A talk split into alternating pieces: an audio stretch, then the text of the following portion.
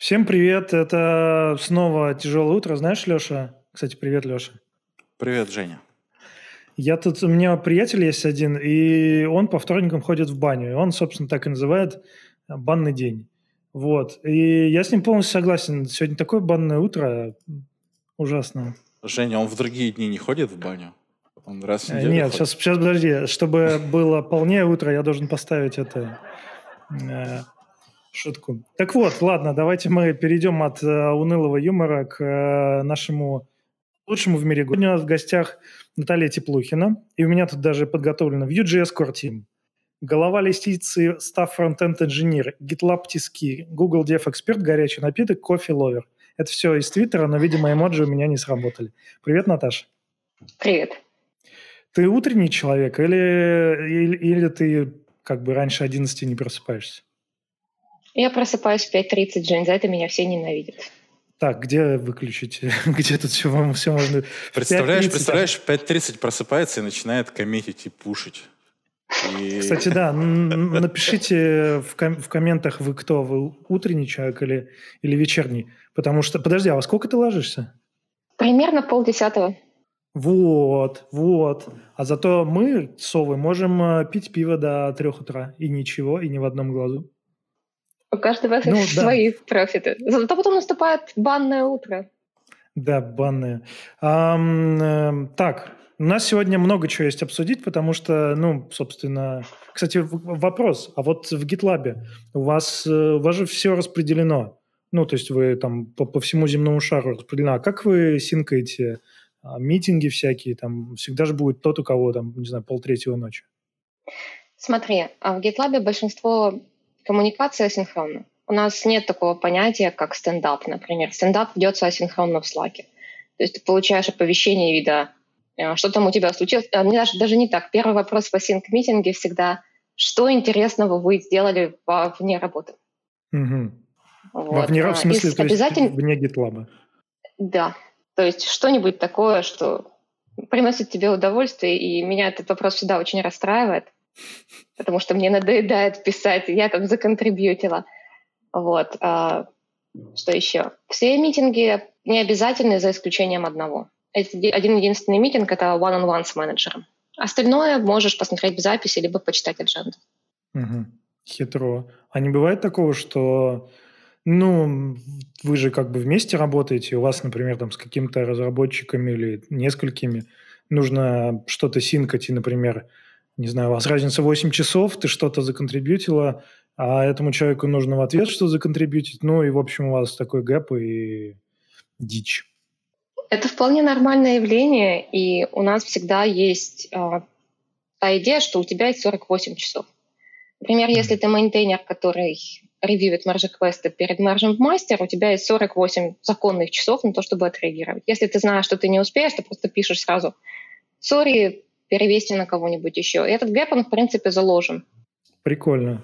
То есть никак... А у вас были вообще вот хоть раз такие, знаешь, дедлайны, что вот что надо фигачить там по, по 20 часов, все поджали булки и вперед? Знаешь, я думаю, один такой дедлайн знают практически все, кто интересовался GitLab. Да? Это был случай, когда случайно дропнули базу данных. О, я помню Ну, эту историю, да.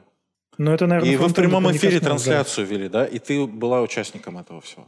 Нет, я не была, я еще не работала в GitLab на этот момент. Но трансляцию действительно вели, и есть такой интересный момент, опять же, когда ты присоединяешься к GitLab, у тебя есть обязательство сделать пять так называемых кофе-колов, познакомиться с командой. Ну, то есть пять звонков, просто поболтать вообще с рандомными людьми.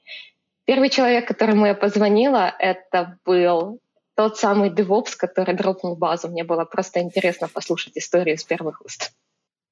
Вот он, наверное, такой, типа, меня вообще-то Сережа зовут, а меня все называют тот самый DevOps, который дропнул базу, у него еще в бейджи написано. Ну ладно. Футболка, футболка А. такая, знаешь, типа. Да, я дропнул базу, Да, и мне я- ничего за это не было. А, у нас вообще так. сегодня... У нас сегодня серьезный повод. Давайте мы посмотрим на экран, потому что совсем недавно, ну, по меркам фронтенда, конечно, уже год назад, э, почти, ну, не год По назад, меркам 18 Холли дней JS назад. совсем недавно, да. Да. А, давайте посмотрим на мой экранчик маленький.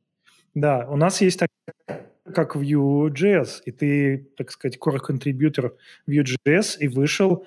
Кстати, интересное название, потому что обычно, ну, релизы называются либо, ну, не Vue, а вообще. Apple называет странными названиями, Android называет какими-то кондитерскими штуками, а тут э, One Piece. Один кусок. Вышел Vue 3.0. И сразу сходу вопрос. Как ты думаешь, самое, самое главное, что изменилось? Вот, вот просто топ-1. Блин, у меня только список... топ-2. Ну, давай топ-2. Перформанс, во-первых, stateful компоненты теперь имеют тот же перформанс, что функциональные. Второе – composition API.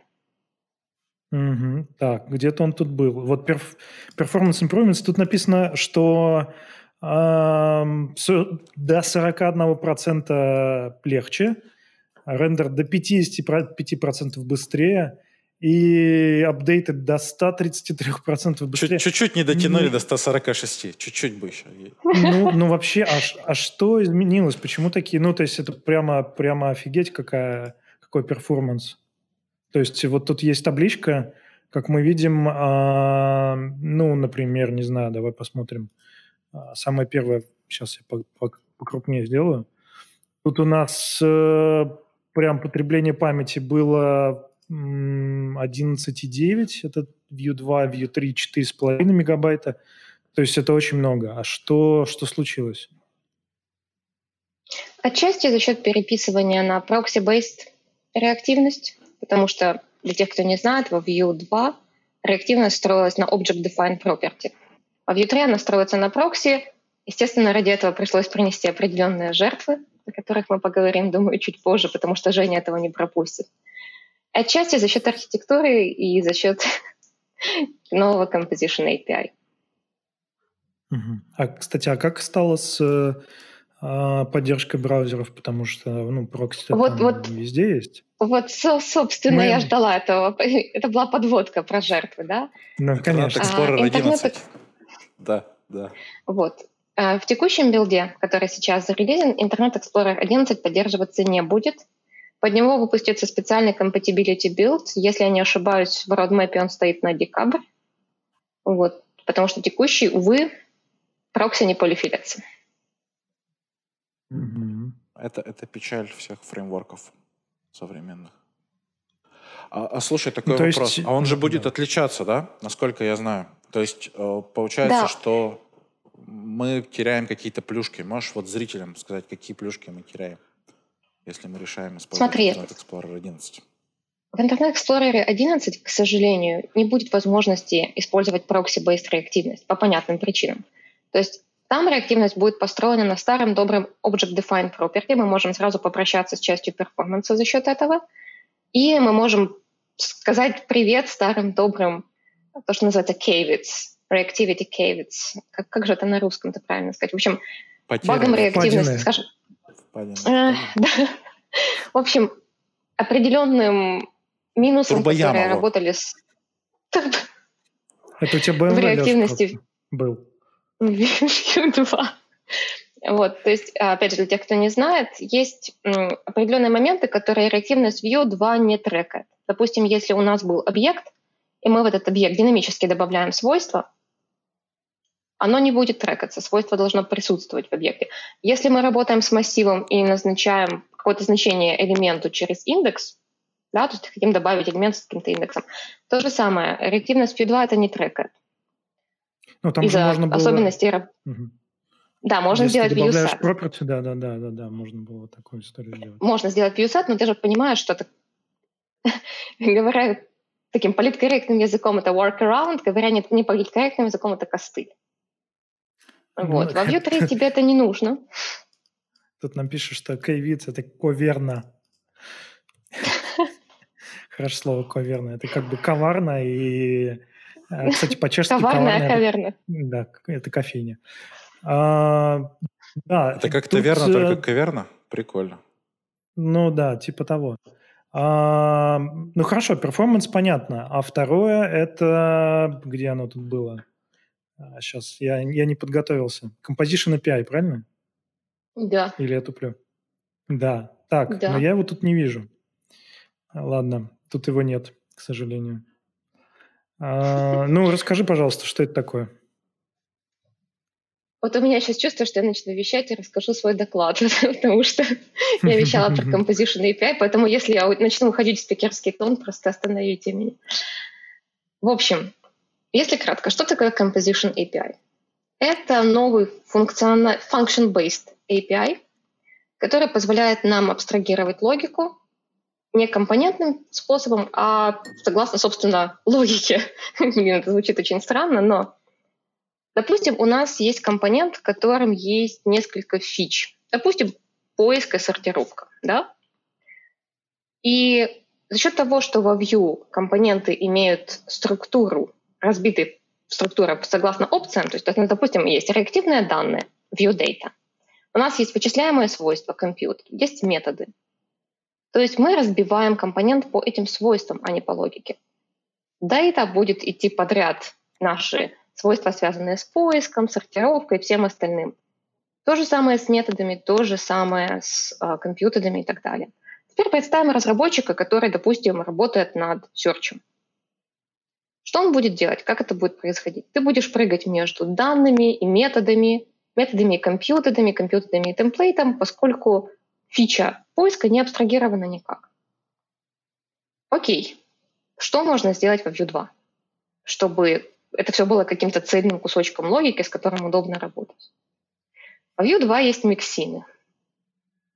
Здесь мы сделаем театральную паузу, потому что все подумали о том, как миксины это плохо, потому что на самом деле это действительно плохо. Что такое миксин? Это объект, который содержит все те же свойства, которые может содержать компонент. Дата, компьютеры, методы и так далее.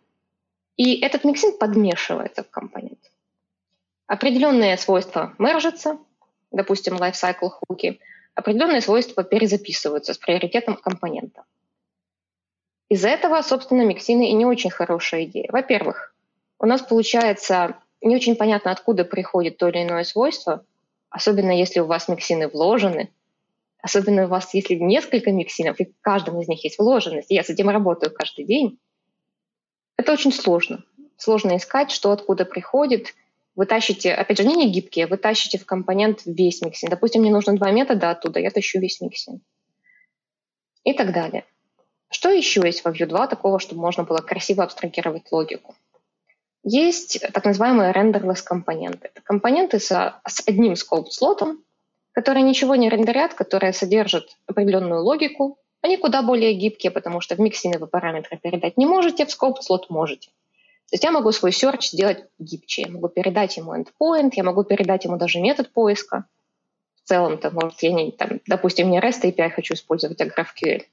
И из скоп слота я могу возвращать себе результат. Прекрасно. Выглядит вроде бы все хорошо. В чем минусы? Renderless компонент работает в runtime е.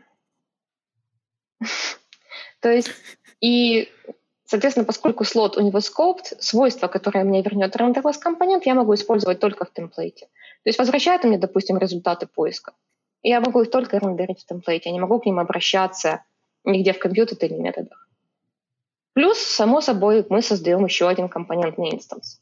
Как ни крути, все-таки тоже влияет на перформанс.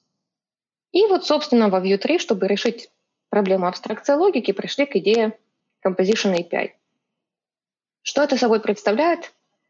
Это представляет собой возможность написать stand-alone функцию, которая может работать с реактивным состоянием, которая может абстрактить методы, может их возвращать, и, соответственно, их можно будет использовать в компоненте.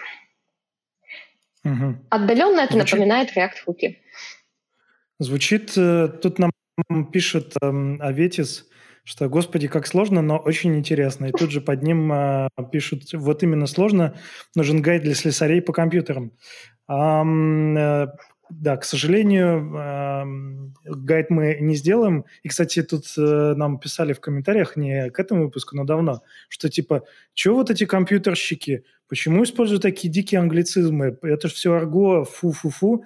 Э, вот, Наташа, ты бы как бы перевела рендер, рендерлес компонент э, на русский язык? Никак не перевела бы же, я бы так и сказала рендерлес компонент. Ну вот, все, извините, ребята, не будет. И давайте мы перейдем к, ну, Vue 3 это, Кстати, еще, еще вопрос ну. накидывают вот по ну, поводу ну, хуков.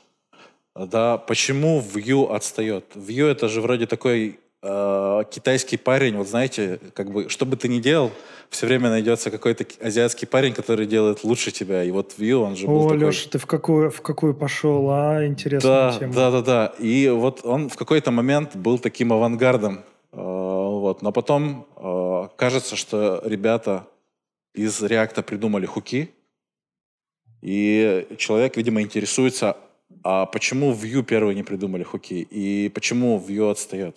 И, может быть, ты еще параллельно расскажешь, какие новые фичи есть в Vue, если уж мы пошли таким путем. Мне кажется, мне кажется, что, знаете, как на фреймворке, ну, то есть вот борьба фреймворков, такое ощущение, что новые витки. Мне кажется, просто надо реально драку сделать. А, Дэн Абрамов, Эван Ю и, ну, кто там из Angular, не знаю. По Джон правилам Пак. UFC, да? Да-да-да. Он, он, он submission просто... only. Да-да-да, просто спидфайтинг какой-нибудь, спидкоммитинг. И все, и кто победил, все остальные фреймворки вливаются в этот, и ну, так и работает. А что за, Нет, что за вопрос стен... было? А почему не стенка на стенку? Что, что за... Ну, что, та, что, что, что за каменный век? Почему не стенка на стенку? А какие-то комиты? А будет нечестно, потому что, смотри, а, React э, модные молодые используют, да? А Vue Женя, знаю, это ты про 70-е сейчас говоришь, да? Э, да-да-да. А Модные молодые Svelte ну, используют.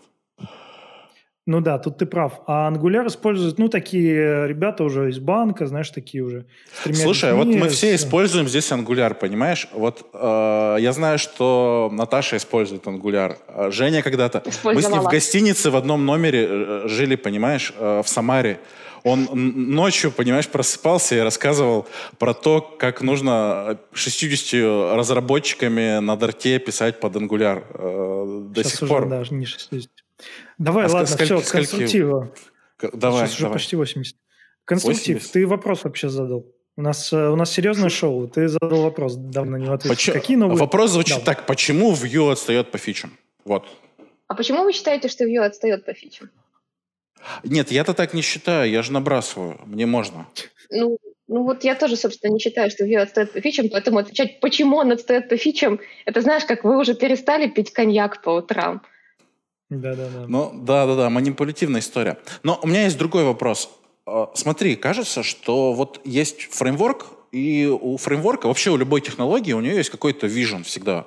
И вот если мы даже посмотрим на авторов языков программирования, да, у каких-то серьезных языков, у них, как правило, был какой-то или есть идейный вдохновитель. Ну, понятно, что есть и другие варианты, но тем не менее такой мягкий диктатор, э, как в случае с Эваном, да. Вот. И кажется, что когда мы добавляем что-то, наоборот, из других фреймворков, мы как бы теряем вот эту вот идентичность. И об этом Паша, по-моему, говорил в прошлом выпуске, когда вот в Svelte что-то новое добавляется, он теряет идентичность. Вот я бы хотел вообще твое мнение узнать вот на это вот все. Хотим ли мы фичи из других фреймворков или, может быть, не хотим? Вот какое твое мнение? Смотри, с моей точки зрения, а, когда мы говорим об идентичности фреймворков, мы можем говорить об идентичности, когда эти фреймворки закрывают разные задачи. Да? Когда, зачем нужна идентичность? Нужно закрывать разные дырки этими фреймворками. Если эти фреймворки закрывают одну и ту же фичу, если они нужны для одного и того же, то, скажем так, перекрестное опыление идеями, я честно перевела с, английского, потому что я подумала про cross-pollination, а, окей, перекрестное опыление — это достаточно хорошо и правильно. Давай возьмем обычного фронтенд-разработчика, который вот не молодой, крутой, интересный пишет на Svelte, которому нужно просто работать каждый день. Как-то И, допустим, всего... Такое утро, Жень. Ну да, а, То есть человеку нужно каждый день писать код, и ты же не можешь быть уверен, что ты будешь всю жизнь писать на Svelte. Я точно уверена, что я не буду всю жизнь писать на Svelte. А, ему, допустим, нужно менять работу, ему нужно как-то приспосабливаться и так далее. Чем легче переход с одного фреймворка на другой, тем проще всем. И разработчикам фреймворков, и людям, которые эти фреймворки используют. Чем дальше фреймворки расходятся, тем это сложнее, и чем, тем сложнее будет прыжок с фреймворка на фреймворк. Это тоже не очень хорошая тема. И с моей точки зрения, в принципе, еще до команды Vue, все фреймворки более или менее идут к, не, не могу сказать унификации, но каким-то общим вещам, которые они используют. Допустим, сейчас, а, опять же, это личное мнение, существует такой небольшой кризис стейт-менеджмента. Потому что раньше у React был Redux, и это вот все лучшие практики, мы используем Redux, мы счастливы. У Vue был Vuex и то же самое. То есть у нас есть Vuex, зачем нам нужно еще что-то? И в последнее время все больше и больше людей говорят, блин, ну Redux это как-то не, не очень хорошо. То же самое говорят о Vuex. То есть люди пытаются использовать там, эффекторы, да, люди играются с Apollo State Management, я играю с Apollo State Management. И это же тоже хорошо. Да.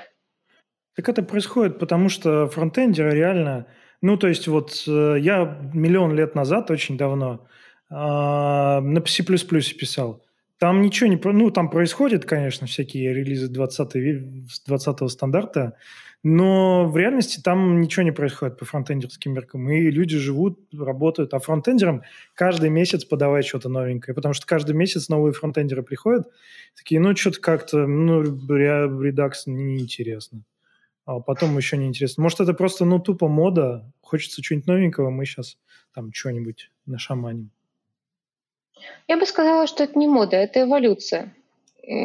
Как бы рано или поздно это должно более или менее устаканиться. Если мы посмотрим на новые фреймворки, новые вспышки, тогда это уже потихоньку устаканивается. Давай посмотрим вот да, там 4 года назад, 4 с небольшим.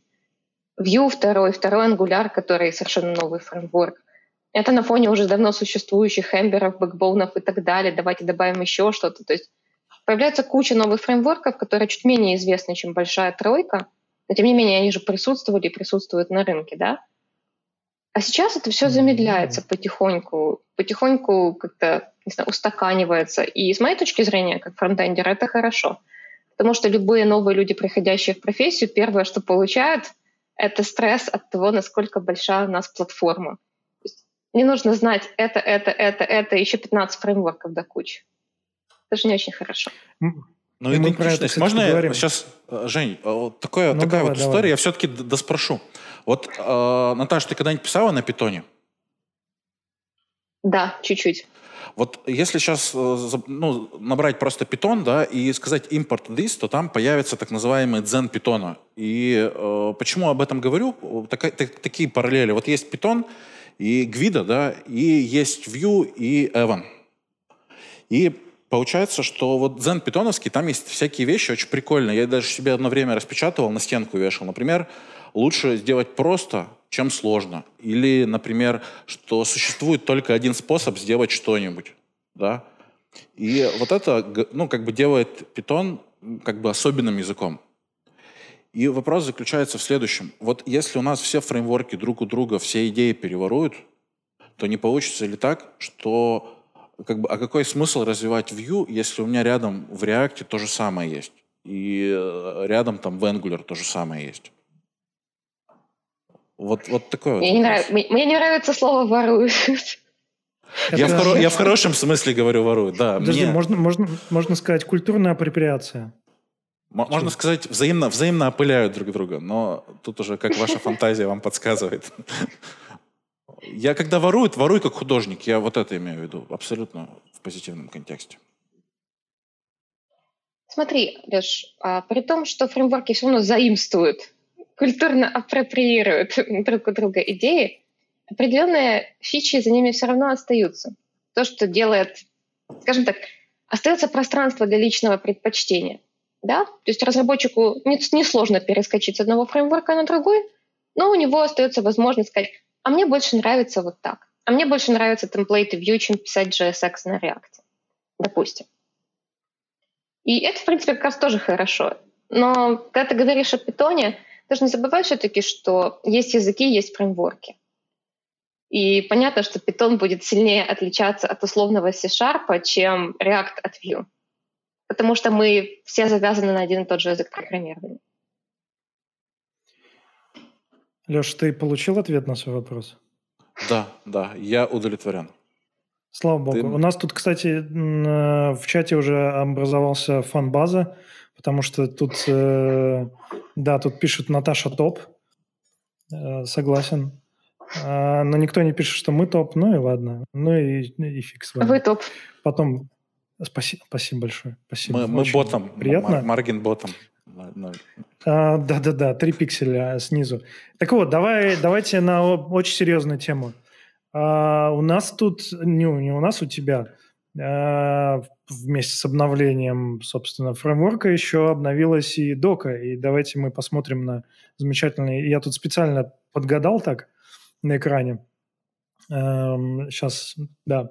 Тут, как мы видим, картиночки сломались, но это ладно. А, может, они, конечно, не сломались, но это тебе как контрибьютору. В общем, а нет, смотри, сломались. Сейчас, подожди. Contributions welcome. Да, да, да, да, да. Ну что, что поделать. Так вот, а, вопрос, собственно, такой. И я пролистал доку, мы с Лешей. Она реально очень клево сделана. И я даже слышал в Твиттере мнение, а в Твиттер, как обычно, не ошибается, что новая дока View, ну и в целом дока View, она чуть ли не самая клевая среди, по крайней мере, всех фреймворков, но это прямо показатель. А, и вопросов, собственно, поэтому несколько. Вот эта дока, вот это все красиво, вот это все красивое. Тут, кстати, было прикольное сейчас экосистем, тим. Тут есть история найти рядом со мной. Сейчас оно ничего не покажет лишнего, но типа, типа прикольно, да, прикольно. То есть с, оно с любовью сделано. Мне кажется, вот это вот не отнять, то, что с любовью сделано. Да. А, а давай, что под капотом? Оно тоже сделано на Vue или, или что это?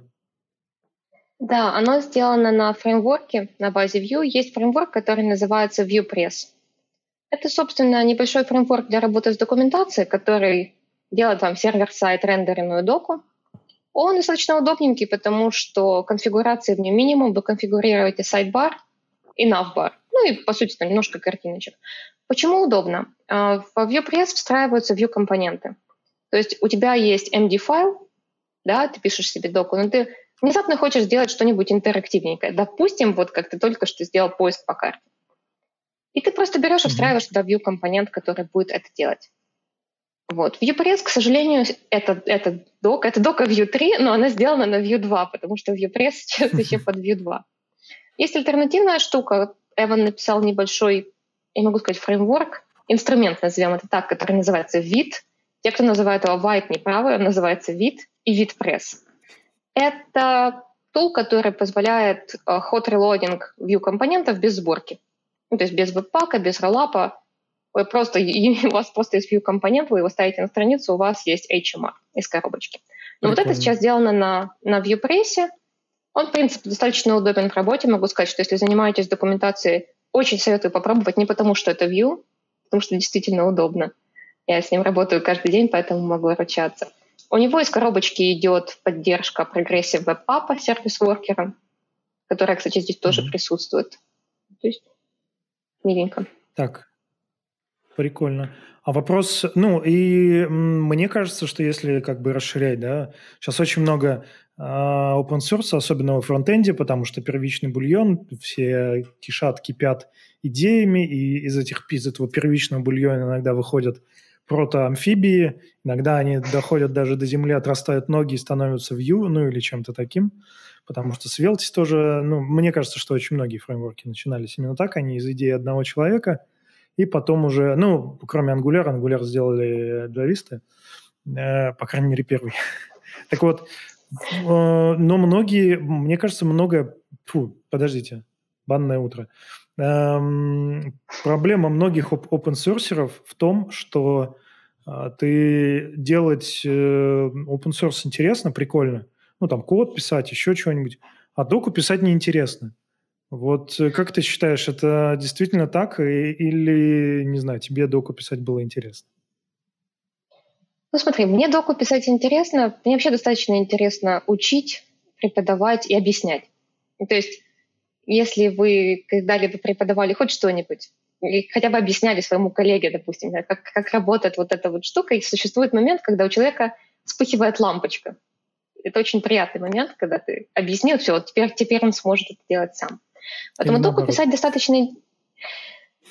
Или наоборот. Не вспыхивает лампочка.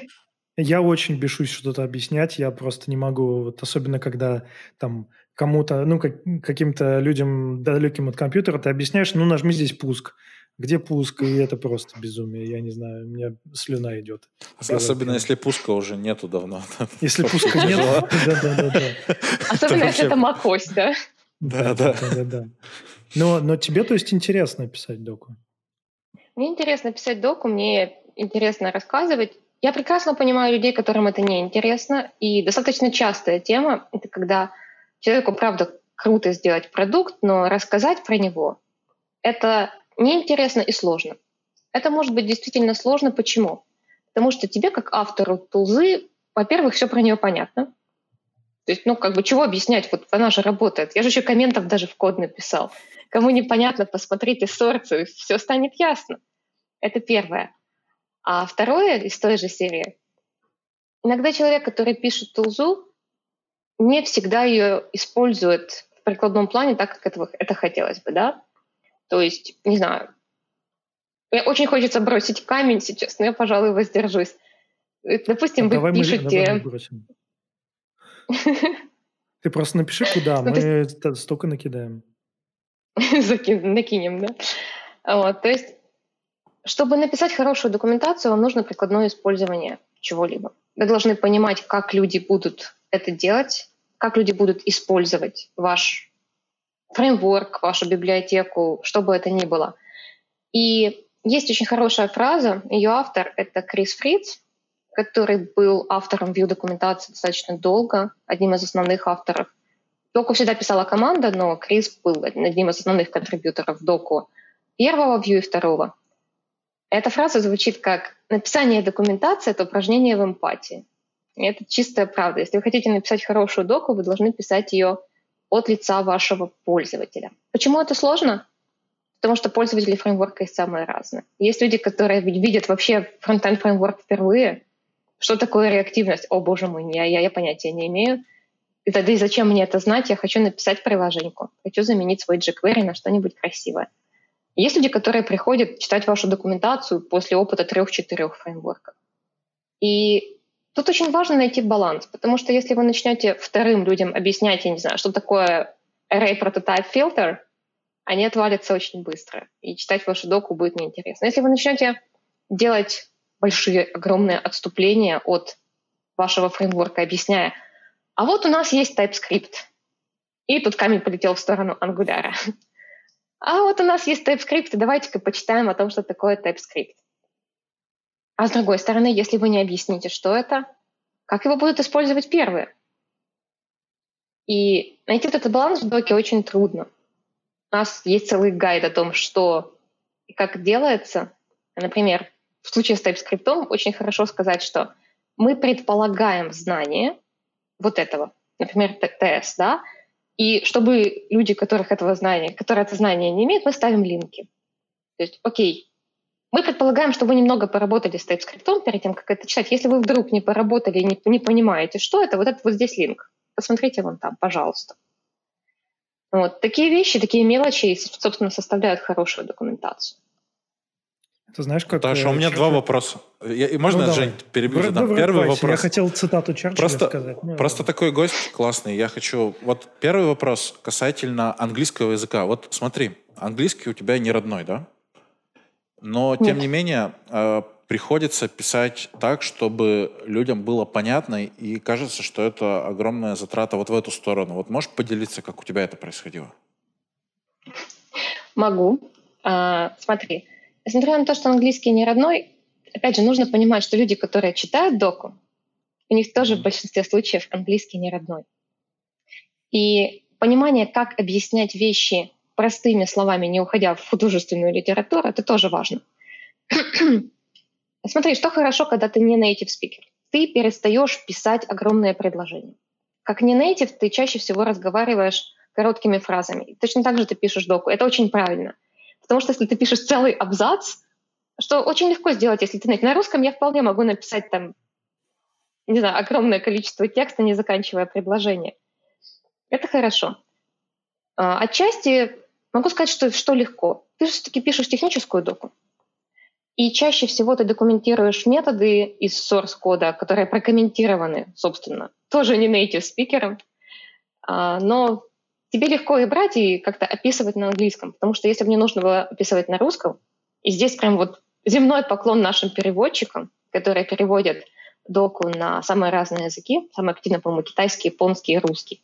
Как ни, да, как ни странно, перевод на русский прям, не знаю, Алекс Соколов, если ты это слушаешь, спасибо тебе за то, что ты делаешь. По-моему, им сложнее, чем мне, вот честно. Потому Понятно. Что... И второй вопрос, а как помочь можно? Ну, то есть вот сейчас нас там вот в онлайне 135 человек, а потом еще посмотрят, и вот, допустим, люди хотят тебе как-то помочь, как core контрибьютор. Что для этого нужно сделать? Может, какие-то ищу есть простые или еще что-то? Во-первых, когда вы читаете доку и видите, что что-то не так, это вполне возможно, потому что дока свежая и потому что фреймворк сейчас еще меняется. Угу. Если вы видите, что что-то не так, создайте ищу. Не пишите мне в приват, пожалуйста, создайте ищу в репозитории, и это уже огромный плюс, потому что она на трекере.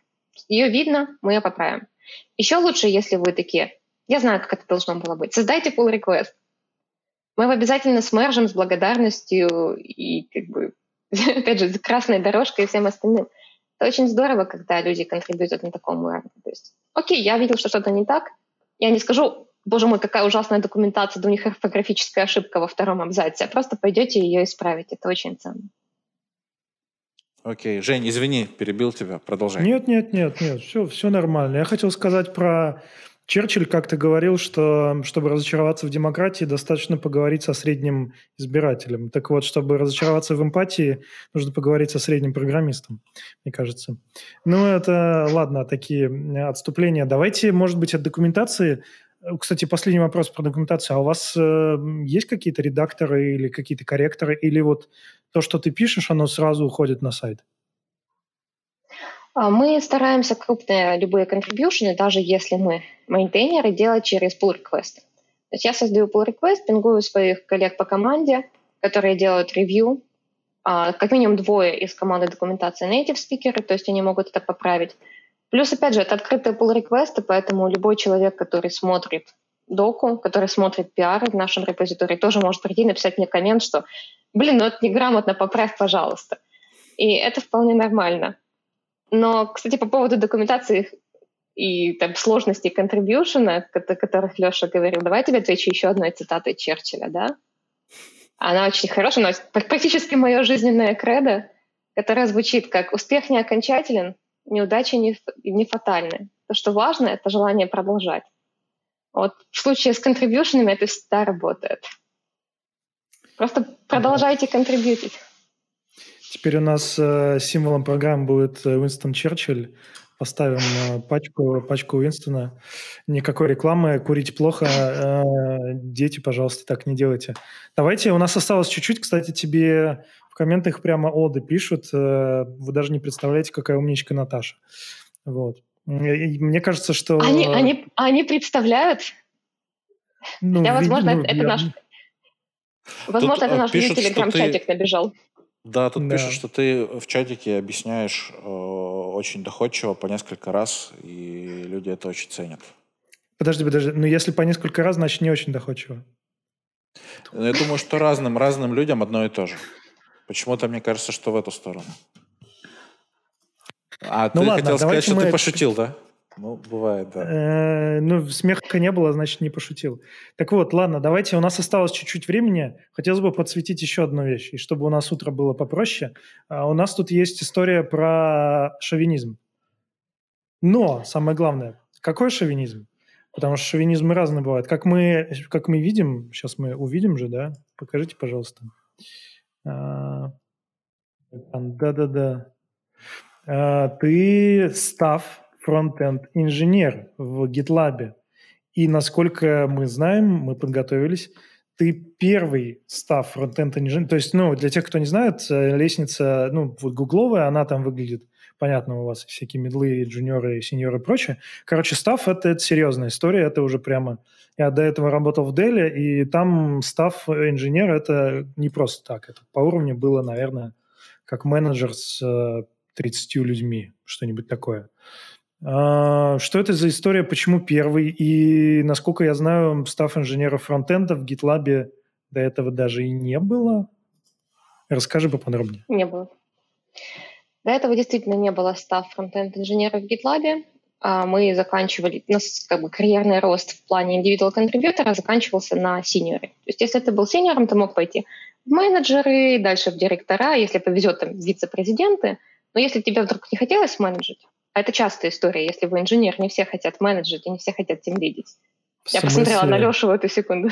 Да, в смысле не хотят менеджеры? Заставим? Ну ладно, ну и чего? Да, да, здесь, здесь идет хорошая шутка. Как вы стали тем лидом, предыдущий умер? Вот. Во мне. А, да, подумать.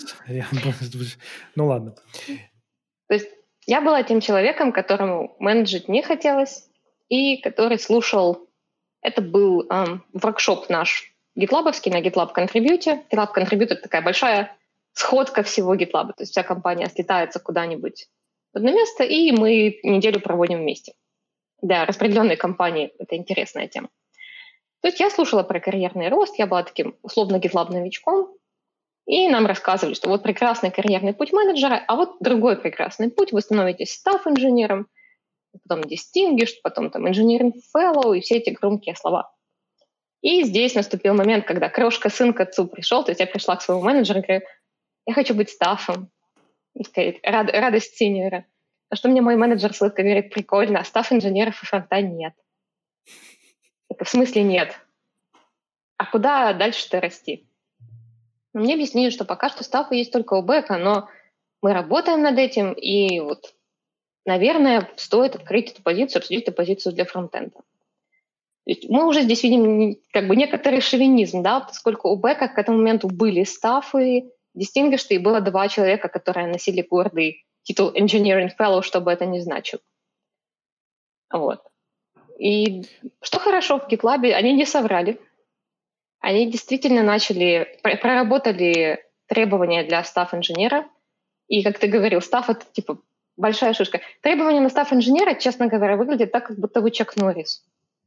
Я могу сходу сказать, типа, champion for security, champion for performance. И если вы фронтендер, это вы сразу такие, а, в смысле security? Ну окей, у нас нет XSS, а что еще-то можно здесь закрыть? Если с перформансом ну, как-то работать еще можно, да, там куча самых разных требований, которые нужно позакрывать, и, э, ну окей, попытаемся. Ну вот. И карьер мэппинг, я думаю, шел что-то около полугода, после чего я гордо получила этот промоушен. В качестве став-инженера это было действительно долго и мучительно, потому что Первопроходцам всегда больно. Помните картинку с волком и надписью «Как мощны мои пищи»? После промоушена я, собственно, подпрыгивала, размахивала, говорю, да, мои лапищи такие в какой-то веке сработали. Вот. Это большая ответственность, потому что став работает а, не в пределах своей команды. Я говорила, что мне нравится обучать, да? Угу. То, чем я занимаюсь на 70%, это консультациями, обучением, объяснением, описанием внутренней документации. GitLab как бы очень строится на своей внутренней документации. Внутренней не значит, что она закрыта, она открыта. Ну, то есть, например, у нас есть, как я уже упоминала несколько раз, Apollo клиент. Это такая болезненная точка, я большой, большой любитель э, Apollo и GraphQL. И, собственно, то есть объяснять людям, а вот как это работает, а почему, а почему у меня не работает. Ты объясняешь, потом идешь и дописываешь доку, потому что людям это непонятно. А почему вот так? Ты опять же объясняешь. То есть, ну, это достаточно такая сложная вещь. Но, к сожалению, для GitLab, к сожалению, для меня лично, стафов на фронте всего двое. То есть после меня промоутнули еще одного человека, и пока что на этом, не могу сказать, остановилась, но пока что больше никого нет. Это немножко обидно, потому что у Бека 30 плюс стафов. А, я, а можно я наброшу? Вот прямо наброшу. А, Давай. Потому что на, фронтен, на фронтенде так и нечего делать. Ну, то есть бэкэнд у тебя, если ты какой-нибудь архитект, Sirius, Database, э, э, что-нибудь, э, то у тебя одна ошибка, у тебя задержка бэка на полсекунды, и все, у тебя просто бабки летят прямо тут же. Или, например, как, как сделать бэкэнд скалируемым на миллион человек, или чтобы у тебя в пике, не знаю, какую-нибудь черную пятницу, ну, условно, чего-нибудь там работало. У тебя столько всего, у тебя есть всякие очереди, рабиты, планировщики, многопоточность, все прочего. А фронтенд, ну, как бы, ну, у тебя там больше кнопочек на страничке, да, серьезно. Или, например, у тебя там а, какой-нибудь затащили чего-нибудь в iFrame. Серьезно. Но все равно, ну, как бы фронтенд это фронтенд. Всегда будет такая... такая Женя, у меня вопрос. А что вы там ну. в райке 80 фронтендерами делаете? Так это что, просто... в, носу, в, носу, в носу ковыряемся, понятно. Ну, это просто дарт, понимаешь? Для него нужно немножко овер-инжиниринга чуть-чуть. Окей. Ну что, как вам наброс? Давай. Наброс, наброс отличный. Это вот прям профессиональный бросок на вентилятор. Итак, а, я думаю, насколько я помню, вы общались с Ильей Климовым, да? Ну, был такой, подкасте. Да, кадр. Было да, такое, было. да. Я понимаю, что бьюти-блога сегодня не будет, извините, но... А, я не уверена, рассказывал ли он про кейс а, с разворачивающимися дифами в мерже-квестах. Вот мы тут говорим о перформансе, да, как, как насчет того, что div в GitLab, большой div, ну, для тех, кто не знает, что такое div в GitLab, у вас есть merge request, и в нем, естественно, есть вкладочка, которая называется «Изменения». И вы можете посмотреть, что в файлах менялось. Так очень-очень кратенько, ну вдруг. И вот момент, у вас большой div, где-то там 500 плюс строк. Сворачивается он быстро. Кликаешь развернуться. Угадай, сколько секунд он разворачивается. Ну, 500 до 1000. В секундах. Э, от 500 до 1000 в секундах? Ну, давай Давай 989, чтобы было круглое число. Женя сразу такой взял с, типа, с перебором, чтобы уж точно не удивиться. Вот так вот, он разворачивался порядка 10 секунд. Как ты думаешь, какое сказал, это от дает... 500 до 1000. Я сказала, ну, div ну... от 500 до 1000, ну. А, блин, я, ну все, я тупой, да. Такое, такое, дорогой, дорогой, иди кушать, не, не могу, у меня тут div разворачивается. Да, div разворачивается. Вот, собственно, да. Это о user experience и о том, сколько всего теряется. Или второй пример. Совершенно неважная вещь, да? Попробуй открыть Merge Quest на мобильном телефоне и посмотреть комментарии пользователей, даже не Merge Quest, любую ищу. Открой на мобилке и посмотри комментарии пользователей. Знаешь, что происходит? Я этим не горжусь. Я фронтендер в GitLab, я сейчас практически вот так на, на себя это все. Имя пользователя очень красиво разбито по одной букве и вытянуто по вертикали. Это, да, а это user experience деньги. Э, ну, типа они же так пишут. Но ну, если мы поговорим серьезно, если мы поговорим серьезно, это было больше в сторону шутки. А, GitLab неоднороден. GitLab — это старая, старый достаточно продукт. Семь лет для нашего рынка, да, это старый продукт, но все-таки. Для фронтенда как бы более чем достаточно. И у него нет какой-то единой архитектуры. GitLab, по сути, представлял, изначально он представлял собой сервер-сайт рендерит вещь, то есть у нас были рельсы, рельсы рендерили Хамл, Хамл отдавался на фронт и, собственно, показывался. Все, все счастливы. Хочешь там чекнуть чекбокс, у тебя идет ревод страницы. Ну, потому что user interaction — это интересно. Вот. Сейчас он представляет собой мешанину самых разных вещей. От устаревшего там jQuery и view приложений, в которых state management делается самописным state store, самописный store, назовем медиатор store, по сути, на JavaScript классах написан, до Vuex еще. И это все смешивается с какими-то новыми вещами, типа, ну, давайте использовать тот же Apollo клиент. Как ты понимаешь, такая мешанина, она всегда порождает монстров. Потому что нужно что-то мигрировать, нужно что-то делать. Знания команды неоднородны. То есть кому-то удобнее работать с Vuex, и нет людей, которые бы говорили, ребят, давайте выработаем какую-то однородную архитектуру, будем к ней стремиться. Понятно, что это не будет моментальным скачком. Давайте инфорсить какие-то лучшие практики. Давайте будем делать так. Потому что сейчас, когда каждый может позволить себе писать, не знаю, затаскивать от пола в UX, извини, это прям вот боль. Я каждый раз, когда это вижу, мне становится нехорошо. Но что я могу сделать даже как став? Я могу только советовать и обучать. И пока у нас не будет людей, которые возьмут на себя ответственность за это все, я считаю, что толком никуда не сдвинется. И если говорить, что да, там на бэке многопоточность и так далее, я знаю людей, которые шли в бэк GitLab, и которые считают, что там все намного проще, легче и стандартнее, чем в этом адском хаосе фронтенда, где нужно разбираться в самых разных вещах и понимать, как их использовать. А в случае, если документации по ним нет, нужно ее придумать и документировать. Например, как, как тестировать view-компоненты с Apollo. So Мне кажется, это недостаток, for, for... Жень. Слышишь, это недостаток э, того, что они удаленно работают. Как это делается в, в обычных компаниях? Ну, при, приходишь, приходишь, выходишь на лестницу, ловишь кого-нибудь, даешь по башке, идешь обратно. А тут... Отвел в курилку и поговорил. Да-да-да. А тут не получается. Я просто хотел сказать, что для наших англоязычных слушателей, что this is call out for GitLab engineers. Please promote uh, Natalia to main architect of uh, front end um, to make GitLab great again.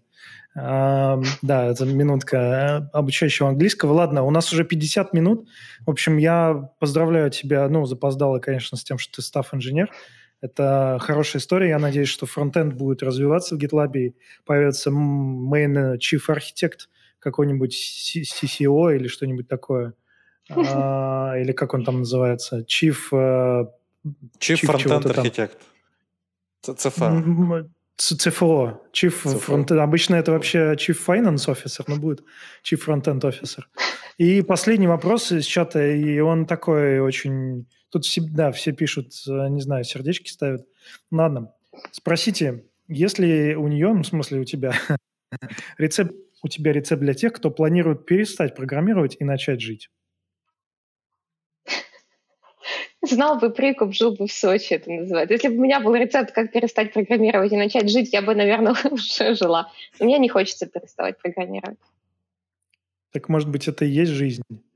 Так что, ребята, спасибо большое. А, программирование есть жизнь. Python есть жизнь, а, GitLab есть жизнь, и Vue это просто ультра жизнь, есть а, что-то больше. Спасибо всем большое и хорошего вам утра. Все. Пока. Пока. Всем пока.